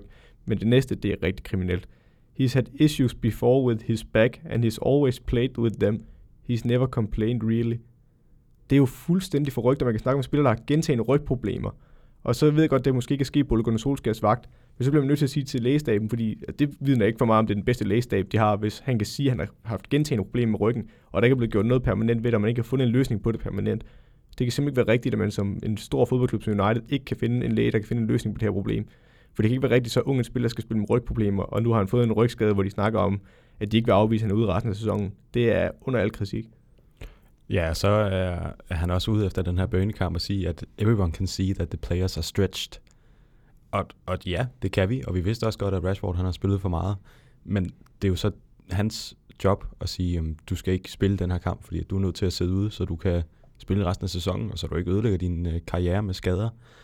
Og han siger også, at øh, de her unge spillere, de vil så gerne spille, og de har øh, klubben i hjertet, og han har no complaints, som du også nævner med Rashford der. Han har ikke brokket sig. Men det er jo fordi, de gerne vil spille. Og det, han skal jo ikke bare lytte på dem. Han skal lytte på lægerne. Han skal lytte på et eller andet sted sig selv og sige, jamen, er den her spiller klar til at spille? Og, og det har Rashford jo ikke været, tydeligvis. Nej, det er lidt en gammel øh, holdning, man har til idrætsskader. Det er stadigvæk i fodbold generelt hos trænere. Øh, også på allerhøjeste niveau, kan vi se. Øh, og han siger jo, at lægestaben ikke har sagt noget, og det kan godt være, at lægestaben ikke har sagt noget. Så gør det også svært som træner, det skal jeg heller ikke afvise. Men, men de ting, han fortæller i pressekonferencen, gør det mig bare svært at tro på, at Læsdam ikke har sagt noget. For hvis Rashford går og siger, han, altså, eller Ole Gunnar Solskjaer siger jo selv, at han har haft gentagende rygproblemer. Og han, altså, hvis det er rigtigt, at han ikke kan sidde ned under et interview, så synes jeg, det er utroligt, at en lægestab ikke bremser op og siger, prøv, vi ved ikke præcis, hvad problemet er med hans ryg, men der er et eller andet helt, helt galt, det bliver vi nødt til at finde ud af, inden han spiller. Fordi det bliver man nødt til at sige stop overfor. Fordi det kan godt være, at vi ikke kan finde ud af, hvad det præcist er, men der er jo et eller andet galt. Det kan vi jo også se, som ikke er læger. Altså, hvis man ikke kan sidde ned under et interview, så er der et eller andet helt, helt galt. Fik du nævnt det? Ja, det er perfekt. igen igen. Det er perfekt. Jeg havde egentlig en ting mere omkring øh, Ole. Øh, noget, som en fan havde skrevet på, på Twitter. Men jeg tænker, vi tager den en anden gang, for det er nok en lidt længere snak. Det er omkring det her, du også har nævnt med, at han, han sætter ikke sig selv over klubben, eller over øh, holdet eller noget. Og, ja, noget med, om han måske tager de rigtige beslutninger. Men den tager vi til en anden gang, fordi at, øh, den går blive lidt længere. Men jeg vil bare sige, ros til Burnley. Det er det gode gamle Burnley. Det er en uh, 72-28 boldbesiddelse til, uh, til United. 24-5 i skud. 7-2 på mål. Og Burnley vinder 2-0. Det er... Ja, og det er også med XG 1,31 på United og 0,72 på Burnley. Spitzen, det må man sige. Men uh, næste gang, der skal United hjemme møde Wolverhampton, og Arsenal, eller hvad hedder det, Burnley, de skal hjemme møde Arsenal. Og jeg har jo lært, at man må ikke sige Wolves. Det er forkert, man skal sige Wolverhampton. Fordi? Wolves, det er sådan noget nymodens moderne pjat. Det er ja, åbenbart. Nå. Men det er nemmere, så det kan godt være, at vi fortsætter med det. Men, ja, nu skal jeg prøve at holde øje med det. ja. men i hvert fald, så skal vi snakke Wolverhampton nu. Uh, Liverpool. En kamp, som uh, blev spillet i går aftes, og som Liverpool vinder 2-1. Jeg ved ikke, uh, om du vil lægge ud. Du er jo uh, Liverpool husekspert. Vil du sige det, eller skal jeg sige det? Skulle Wolverhampton have haft lidt mere med her? Det synes jeg. Og jeg synes over to kampe, som altså begge kampe mod Liverpool, der må Wolverhampton stå og tænke, at vi kunne, vi kunne i hvert fald have vundet den ene, og vi kunne i hvert fald have fået point i den anden også. Øhm, jeg vil så sige, at Liverpool har også flere store chancer i den her kamp, og jeg synes ikke, at faktisk er misvisende. Jeg kan godt forstå, at Wolves ligger på 1,84, men at Liverpool kun er 1,26, det forstår jeg faktisk ikke. Nej. Fordi øh, ud over målet, så har de jo en, hvor keeperen ligger ned efter en redning fra Salah, mener det øh, hvor Firmino samler op, hvor han sparker, og så er det virkelig uheldig, at han lige ligger der, hvor han bliver skudt ned næsten. Øh, og du har flere chancer undervejs til Liverpool, øh, hvor øh, Patricio laver en rigtig god redning også. Så jo, men øh, Wolfstik giver Liverpool store problemer, og jeg synes bare, igen, det viser, hvor dygtig en træner Nuno øh, Espirito Santo er, fordi de har faktisk tweaked deres formation lidt i forhold til, øh, hvad de gjorde på, øh, på, øh, ja, på Anfield, og det, det, altså, det er meget ens. Det er stadigvæk med tre mænd i bagkæden, det er stadigvæk med tre centrale midtbanespillere, det er stadig med wingbacks og to angriber. Det er stadigvæk akkurat det samme. Det, der er forskellen, det er, at de skubber den ene centrale midtbane, ham der er den mest centrale, ham skubber de op. Øhm, det er Netto i den her kamp. Han ligger lidt sådan, altså når de dækker op, så går han faktisk ned i midtbanen, selvom han ikke er en midtbanespiller. Han er mere en udpræget 10 kant angriber. Øhm, og så når de dækker op, så Jimenez og Traoré, de dækker den det brede rum, lidt ligesom United prøvede i sidste uge mod øh, Liverpool med Martial og øh, Daniel James. Men jeg synes bare, at de, her, de, de fylder områderne meget bedre. Altså, de er meget mere bevægelige. Doherty og Johnny løber solen så du i siderne, og øh, Neto han går ud eller ind og lukker Henderson på midten, og Liverpool har faktisk store problemer med det i kampen, selvom jeg synes egentlig, de starter okay i Liverpool, og det er faktisk en rigtig god fodboldkamp, og det flyver meget frem og tilbage. Øh, men de gør rigtig meget for at lukke ned, og øh, jamen, jeg synes bare, de har læst Liverpool godt, og det er et hold, der ikke ligger særlig godt til hverken Liverpool eller City. Nej, og så er det jo et hold, som har, har spillet utrolig mange kampe i, øh, i den her sæson. Jeg tror, de er oppe på 39. Det er de også. Hvor at uh, Liverpool de har spillet 36, så det er jo to hold, der måske ja. burde være trætte, men det ser vi ikke. Vi ser virkelig uh, to hold, der, der giver sig i alle 90, 90 minutter. Og i sidste uge, der var vi også inde på, at Wolverhampton ikke har den, den bredeste bænk. Uh, du havde lidt nogle, nogle, nogle aldre på de her unge ja. spillere. Og uh, jamen altså, du kan også se, nu nævner du Netto, som spiller en utrolig flot kamp, som også må, ud, eller ikke udgå, men han, han bliver også skiftet ud, hvor han får store ovationer fra, fra publikum, fordi han, altså ja, han fejler røven ud af bukserne simpelthen, og, øh, og nu snakker vi lidt om, da Tottenham mødte Liverpool, at de gik meget langt tilbage og stod, og måske håbede lidt på at kunne spille øh, Liverpool til 0 det er ikke det, Wolverhampton de regner med her. De skal bare øh, ud over stepperne, og særligt i anden halvleg, der får de presset rigtig flot på, hvor jeg også skrev til dig, at øh, de giver jo ikke Liverpool et, et, et øjebliks ro på den bold der. Nej, jeg vil så sige, at Wolves de gør mellemting mellem United og øh, Tottenham. Tottenham tilsætter helt ned på en banehalvdel og lod Liverpool komme helt op på deres. Øh, United prøvede at lægge et pres helt op omkring Liverpools første tredjedel. Øh, det lykkedes de ikke så meget med, som vi snakker om sidst. Øh, de, de, de lykkedes til en del med det, men de skulle ikke presset hårdere, hvis de egentlig gerne ville lykkes 100%. Wolves de har en preslinje, der møder dem lige omkring midterlinjen, så der begyndte de at presse Liverpool. Øhm, og så står de bare, der er ikke meget plads mellem de kæder. Og det den plads, de giver, jamen det er sådan et centralt halvrum, det egentlig er i, men der, der er Wijnaldum og Chamberlain er ikke spillere, der som regel er gode til at udnytte det rum. Det er jo ikke en Kevin De Bruyne eller mellemrumspillere på den måde.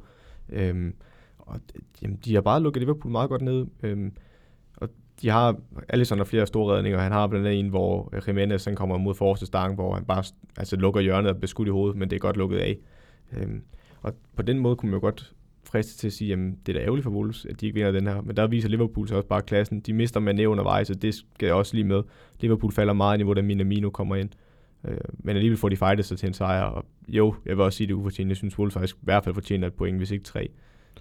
Ja, og Liverpool, de vinder den her kamp, og de vinder også resten af kampene, og jeg gider ikke snakke om det mere. Liverpool er allerede mester, og de er allerede invincible, og de har spillet 37 kampe uden nederlag. Det seneste det kom til Manchester City den 3. januar 2019, og de jagter jo bare rekorder for tiden. og De kommer nok til at slå dem alle sammen. Ja, igen, jeg snakker ikke om Invincible. Det synes jeg også, ligesom Klopp siger, at lad dem bare tage en kamp ad gangen. Øh, og jeg synes, når man ser sådan en kamp her, de kan jo reelt godt tabe. Det er derfor, jeg er lidt ærgerlig over et hold som United, og jo United til dels, men at hold som Tottenham ikke går mere til Liverpool, fordi der er noget at hente, hvis du, hvis du tør. Øh, det kan så også blive rigtig grimt, hvis du tør. Øh, men ja, Liverpool, de, de tager det mesterskab. Det, det tror jeg er åbenlyst for alle nu. Og jeg tror også, det går en vindse på. Ellers så skal Arsenal altså lige... Det må Ja. være dem, der gør det. De må redde deres egen ære. Nej, jeg tror mere, det er udkamp mod City eller udkamp mod Everton. Øh, specielt udkamp mod City, den, den tror jeg ryger der. Vi får se. Det bliver i hvert fald spændende. I hvert fald, der skal Wolverhampton, som man siger, øh, en tur til Manchester United i næste runde, og Liverpool, de skal hjemme møde Southampton. Men inden da, som nævnt, så skal de øh, i den her 18. spillerundekamp lige en tur til West Ham, som vist er en gang i midtugen næste uge, Ja. onsdag, Det er det. lige på hårdt. Sådan. Og det var den øh, sidste kamp i den her runde, så nu er det your time to shine. Ugens deep dive. Som lovet, så har jeg jo valgt at kigge. Jeg lovede, at jeg ville inden på de næste par uger kigge på øh, Chelseas øh, opbygningsspil, fordi jeg har været meget efter United, og jeg har ikke været så meget efter Chelsea. Så vil jeg se, jamen, er der reelt noget at komme efter Chelsea? Er der noget, der begrænser dem, øh, udover at de ikke putter deres chancer ind? Man kan sige, at XG'en for kampen, den var jo ret høj på Chelsea, var næsten 3, så de har jo egentlig skaffet nok chancer i forhold til det. Men nu vil jeg alligevel kigge, om der var et eller andet, jeg kunne finde, øh, om der var noget malur i bæret. Øhm, hvis vi kigger på formationen til at starte med, så starter Chelsea ud, øhm, og igen, jeg glemmer det hver gang. Hvis man vil se med inde på vores Facebook-side eller Instagram, så lægger jeg nogle øh, Hvor- billeder op. hvor mange billeder har du den her gang? Jeg har seks billeder, jeg har Perfekt. begrænset mig. Så, øh, men der er tegnet på dem, der kan man se med, og ellers så kan jeg også forklare det her. Øhm, jamen Chelsea stiller op i en øh, 4-3-3 som udgangspunkt.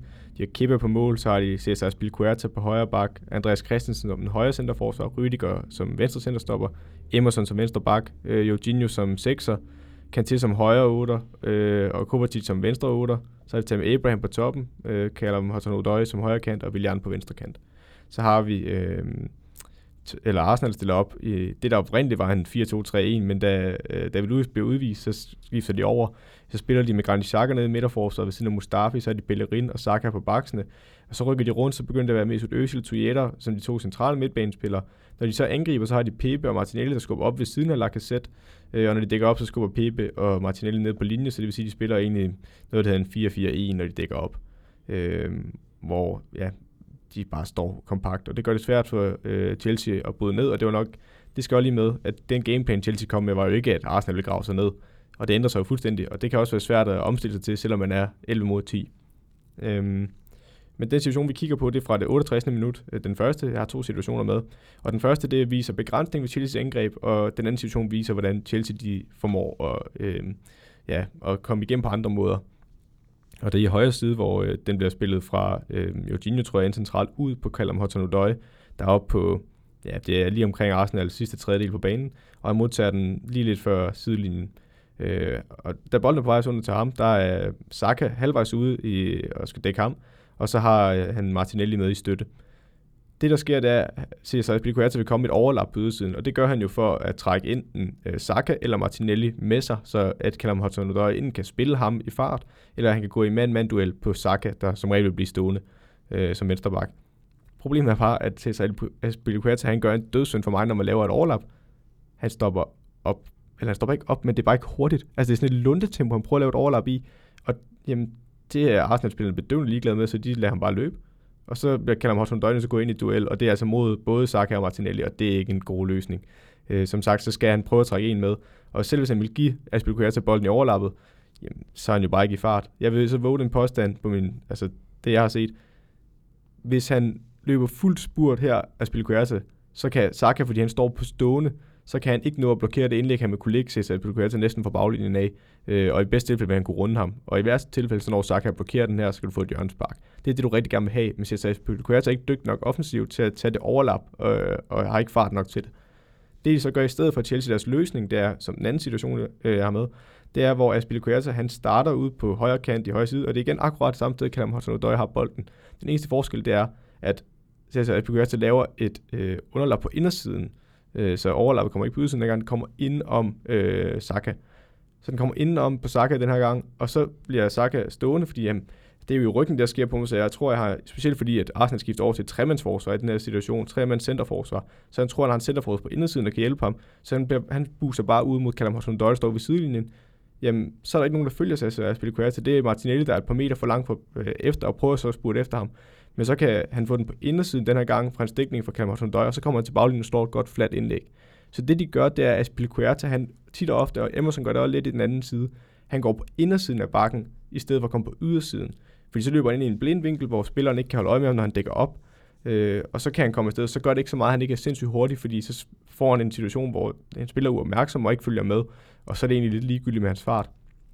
Så sådan løser Frank Lampard det her problem. Jeg vil dog sige, som vi snakker om i vores transfer special, nu ved jeg godt, at de har Reece James, han er ikke med i den her kamp, men han ville have været så meget bedre, øh, specielt når de spiller mod blokforsvar, som det Arsenal stiller med, og kan udnytte den plads, der bliver på ydersiden, og komme i rigtig overlap, og det gør også Callum Hudson-Odoi endnu skarpere, end han er i den her kamp. Øhm, og igen, det er samme i venstre side, de mangler en bak, der har noget mere fart. Øh, Emerson slår nogle okay indlæg i slutningen af kampen, men han er heller ikke løsningen derovre. De mangler simpelthen en, fordi det her det er en fin løsning, Frank Lampard har fået den på det, er den optimal på ingen måde. Nej, så har man jo tit snakket om, at øh, den her Reece James og Callum Hudson-Odoi højre side her, den er jo giftig, som bare pokker. Ja, lige præcis, og jamen, det gør bare så meget som kan, at du har en bak, der kan tage lidt af presset fra dig, fordi som vi også snakker om i Størling i sidste uge, hvis du skal som kandspiller gå ind mod to mand, det er tæt på umuligt, øh, hvis du ikke er oppe i fart. Øh, der er det rigtig vigtigt, at vi har, eller man har en bak på ydersiden, der enten selv kan få den, og, være, og selv hvis han får den, så skal han også kunne lave et indlæg, der er farligt, eller selv blive farlig. Øh, det går ikke, at man bare har sådan et, øh, ja, et, et skinløb, der bare er lavet løb, et løb bare for løb. Men øh, fed konkret situation med en øh, rigtig løsning og en forkert løsning. Eller i hvert fald, hvad der fungerer i den her kamp. Ja, og altså igen, Chelsea skaber stadig nok chancer, men det er et øh, udviklingsområde, de bliver nødt til at kigge på, øh, specielt mod hold, der står lavt. Ros igen. Jamen, den, tak, den skal tak. du have hver gang. Ellers så ved jeg ikke, hvad jeg skal gøre. men, øh, men ja, super fint. Det var lidt, øh, det, det, det var en kort en i dag. Ja, det tænkte Det er jeg. en dejlig, konkret lille en. Det er perfekt, fordi vi har også øh, gået lidt langt med rundt om runden. Det kommer til at tage lidt tid, og det er jo bare dejligt. I hvert fald så skal vi til citattabellen nu. Ja, den kom lidt i 11. time, den her. Jeg tror, du har hørt den, fordi jeg sad og så den på min computer over. Men det er Lukaku, der sidder. Øh, jeg tror, det er med Sky Sports. Det er i hvert fald på Sky Sports, jeg har set det. Hvor han sidder og snakker lidt omkring øh, racismen i Italien. Det er ikke det, jeg har et citat om. Og så snakker han lidt omkring det her skifte fra, øh, fra United til Inter. Og omkring det skifte her, der siger han... Øh, han sidder lidt og forklarer, hvorfor, men, men det, jeg har taget med det, oh, det er bare lige en lille øh, snas af det. Han nævner, a bit of win-win situation for both of us. Det er jo det er noget vrøvl. Det kan aldrig være en win-win, når det er kun en part, der vinder. Ej, fordi Lukaku har vundet rimelig stort. Ja, og det er svært at argumentere for. Jo, okay, hvis du egentlig vil argumentere, så er det fordi, de får en god pris for ham. Øh, men Lukaku er den, der har vundet, fordi han spiller godt i Italien. Men omvendt, øh, indtil United har hentet en erstatning for ham, så kan du ikke på nogen måde pege på det her som en win-win, for så er det bare penge, der brænder i banken. Øh, og igen, når Rashford er skadet, så er det bare blevet endnu mere en kontrast. Så ej, jeg synes, det han prøver at være diplomatisk, Lukaku, men, men det virker bare meget hul, når man ser på, hvordan det går i United lige nu. Jeg finder lige tabellen frem her engang, så kan du finde ud af, hvor du vil have den. Jeg er i hvert fald jeg er under midten, så, Ja, så der kan jeg godt lige øh, ligge ud. Men hvor langt ned skal vi? A bit of win-win situation. Det er det jo ikke. Det er jo en løgn. Nej, det, det, er, det er en diplomatisk løgn. Han prøver øh, ja, at være sådan forsonende, men det fungerer jo slet ikke, når han siger det på den måde. Øhm, jamen, hvad har du der omkring? Det er i hvert fald et stykke ned over midten. Ja, altså den første, der ligger under midten, det er Gary, øh, Gary Lineker. Ja, den er længere ned end Gary Lineker. Ja, det vil jeg også sige. Uh, Brendan Rodgers har vi også. Why will I want to leave Leicester at this moment in time? Den næste gang. Og så den næste, det er tweetet med Has Ron scored, og så banter fra uh, Newcastle side. Øhm, jeg synes faktisk, den er under Brendan Rodgers. Altså, nej, jeg synes, Brendan Rodgers er længere nede end hans. Jeg synes, det var så grotesk, dengang Brendan Rodgers sagde det. Det var så meget et intet svar. Okay. Øh, så jeg synes, den er... Den ligger imellem uh, Lineker og Brendan Rodgers. Så. Ja, det vil jeg sige. Okay. Jamen, uh, lad os smide den ind der. Jeg ved ikke, om jeg lige skal lave en... Ej, det kan jeg godt huske. Ja, det må jeg kunne. Så uh, jeg smider ikke noget ind nu, fordi der skal lige rykkes lidt rundt og så videre. Der begynder at være mange citater på den her, så det kan godt være, at jeg skal ændre øh, på- Formatet. Ja, måske, lave, måske købe et, et, et, hvad hedder det, det hedder ikke et blackboard, så et whiteboard, Ja, så jeg kan det op klister, klister op på, så vi får den fysisk. Ah, det kunne være smukt. Der lige hænge dernede. Det vil, være, det vil være fint. Og så begynder at en håndhold, så jeg kan stille mig derned. Altså, måske skulle vi faktisk lave et tv-show. Det det, det ser vi på. Det ser vi på. Den ryger i hvert fald ind der. Og så har vi ikke mere på tapetet i dag. Nej, det eneste, vi lige kan snakke om, det er vores special. Øh, vi kan ikke melde noget ud endnu. Øh, det havde vi lidt håbet på, men øh, jamen, det skal nok komme. Det er vi sikre på, øh, og vi glæder os stadigvæk. Det bliver stadigvæk øh, mega fedt. Vi har i hvert fald fundet ud af, at uh, teknikken virker. Ja, Og nu siger vi altså ikke mere. Nej. Fordi nu kunne det godt lyde som om det. Skal jeg da ikke tease for meget. Nej. Men man kan godt glæde sig. helt sikkert. Det kan man helt sikkert. Og øh, ja, det er jo fredag i dag. Den kommer ud i dag, gør den ikke? Jo. Så jeg kan godt ønske en god weekend. Du må meget gerne ønske god weekend. Det vil jeg gøre så. Det vil jeg gøre. Der er ikke, du vil ikke lige sige noget herinde? Øh, Kom med noget... Øh, nej, nu er det også meget the spot. Jeg lige sætter dig. Hmm, nej, ikke rigtigt, for der er kun FA Cup kamp i weekend, så jeg har ikke lige noget, man øh, lige skulle holde øje med. Ikke umiddelbart. Så man må bare enten se FA Cup, eller også så sidde og stige ud af, af vinduet. Og så. Ja, man kunne også lave nogle sjove ting i weekenden. men Det, det, det kunne man selvfølgelig gøre. det, det, er vel ikke, øh, det er vel ikke kun de to muligheder, man har i sine weekender. Det, det lyder som nogle sørgelige weekender, du har, hvis det er sådan. Der er Premier League, og så er der øh, kig ud af vinduet. Men i hvert fald så vil jeg sige uh, tak for i dag, Søren. Selv tak, Morten. Og tak til uh, jer, dig, hvor mange der nu lytter med. Og øh, rigtig dejlig weekend.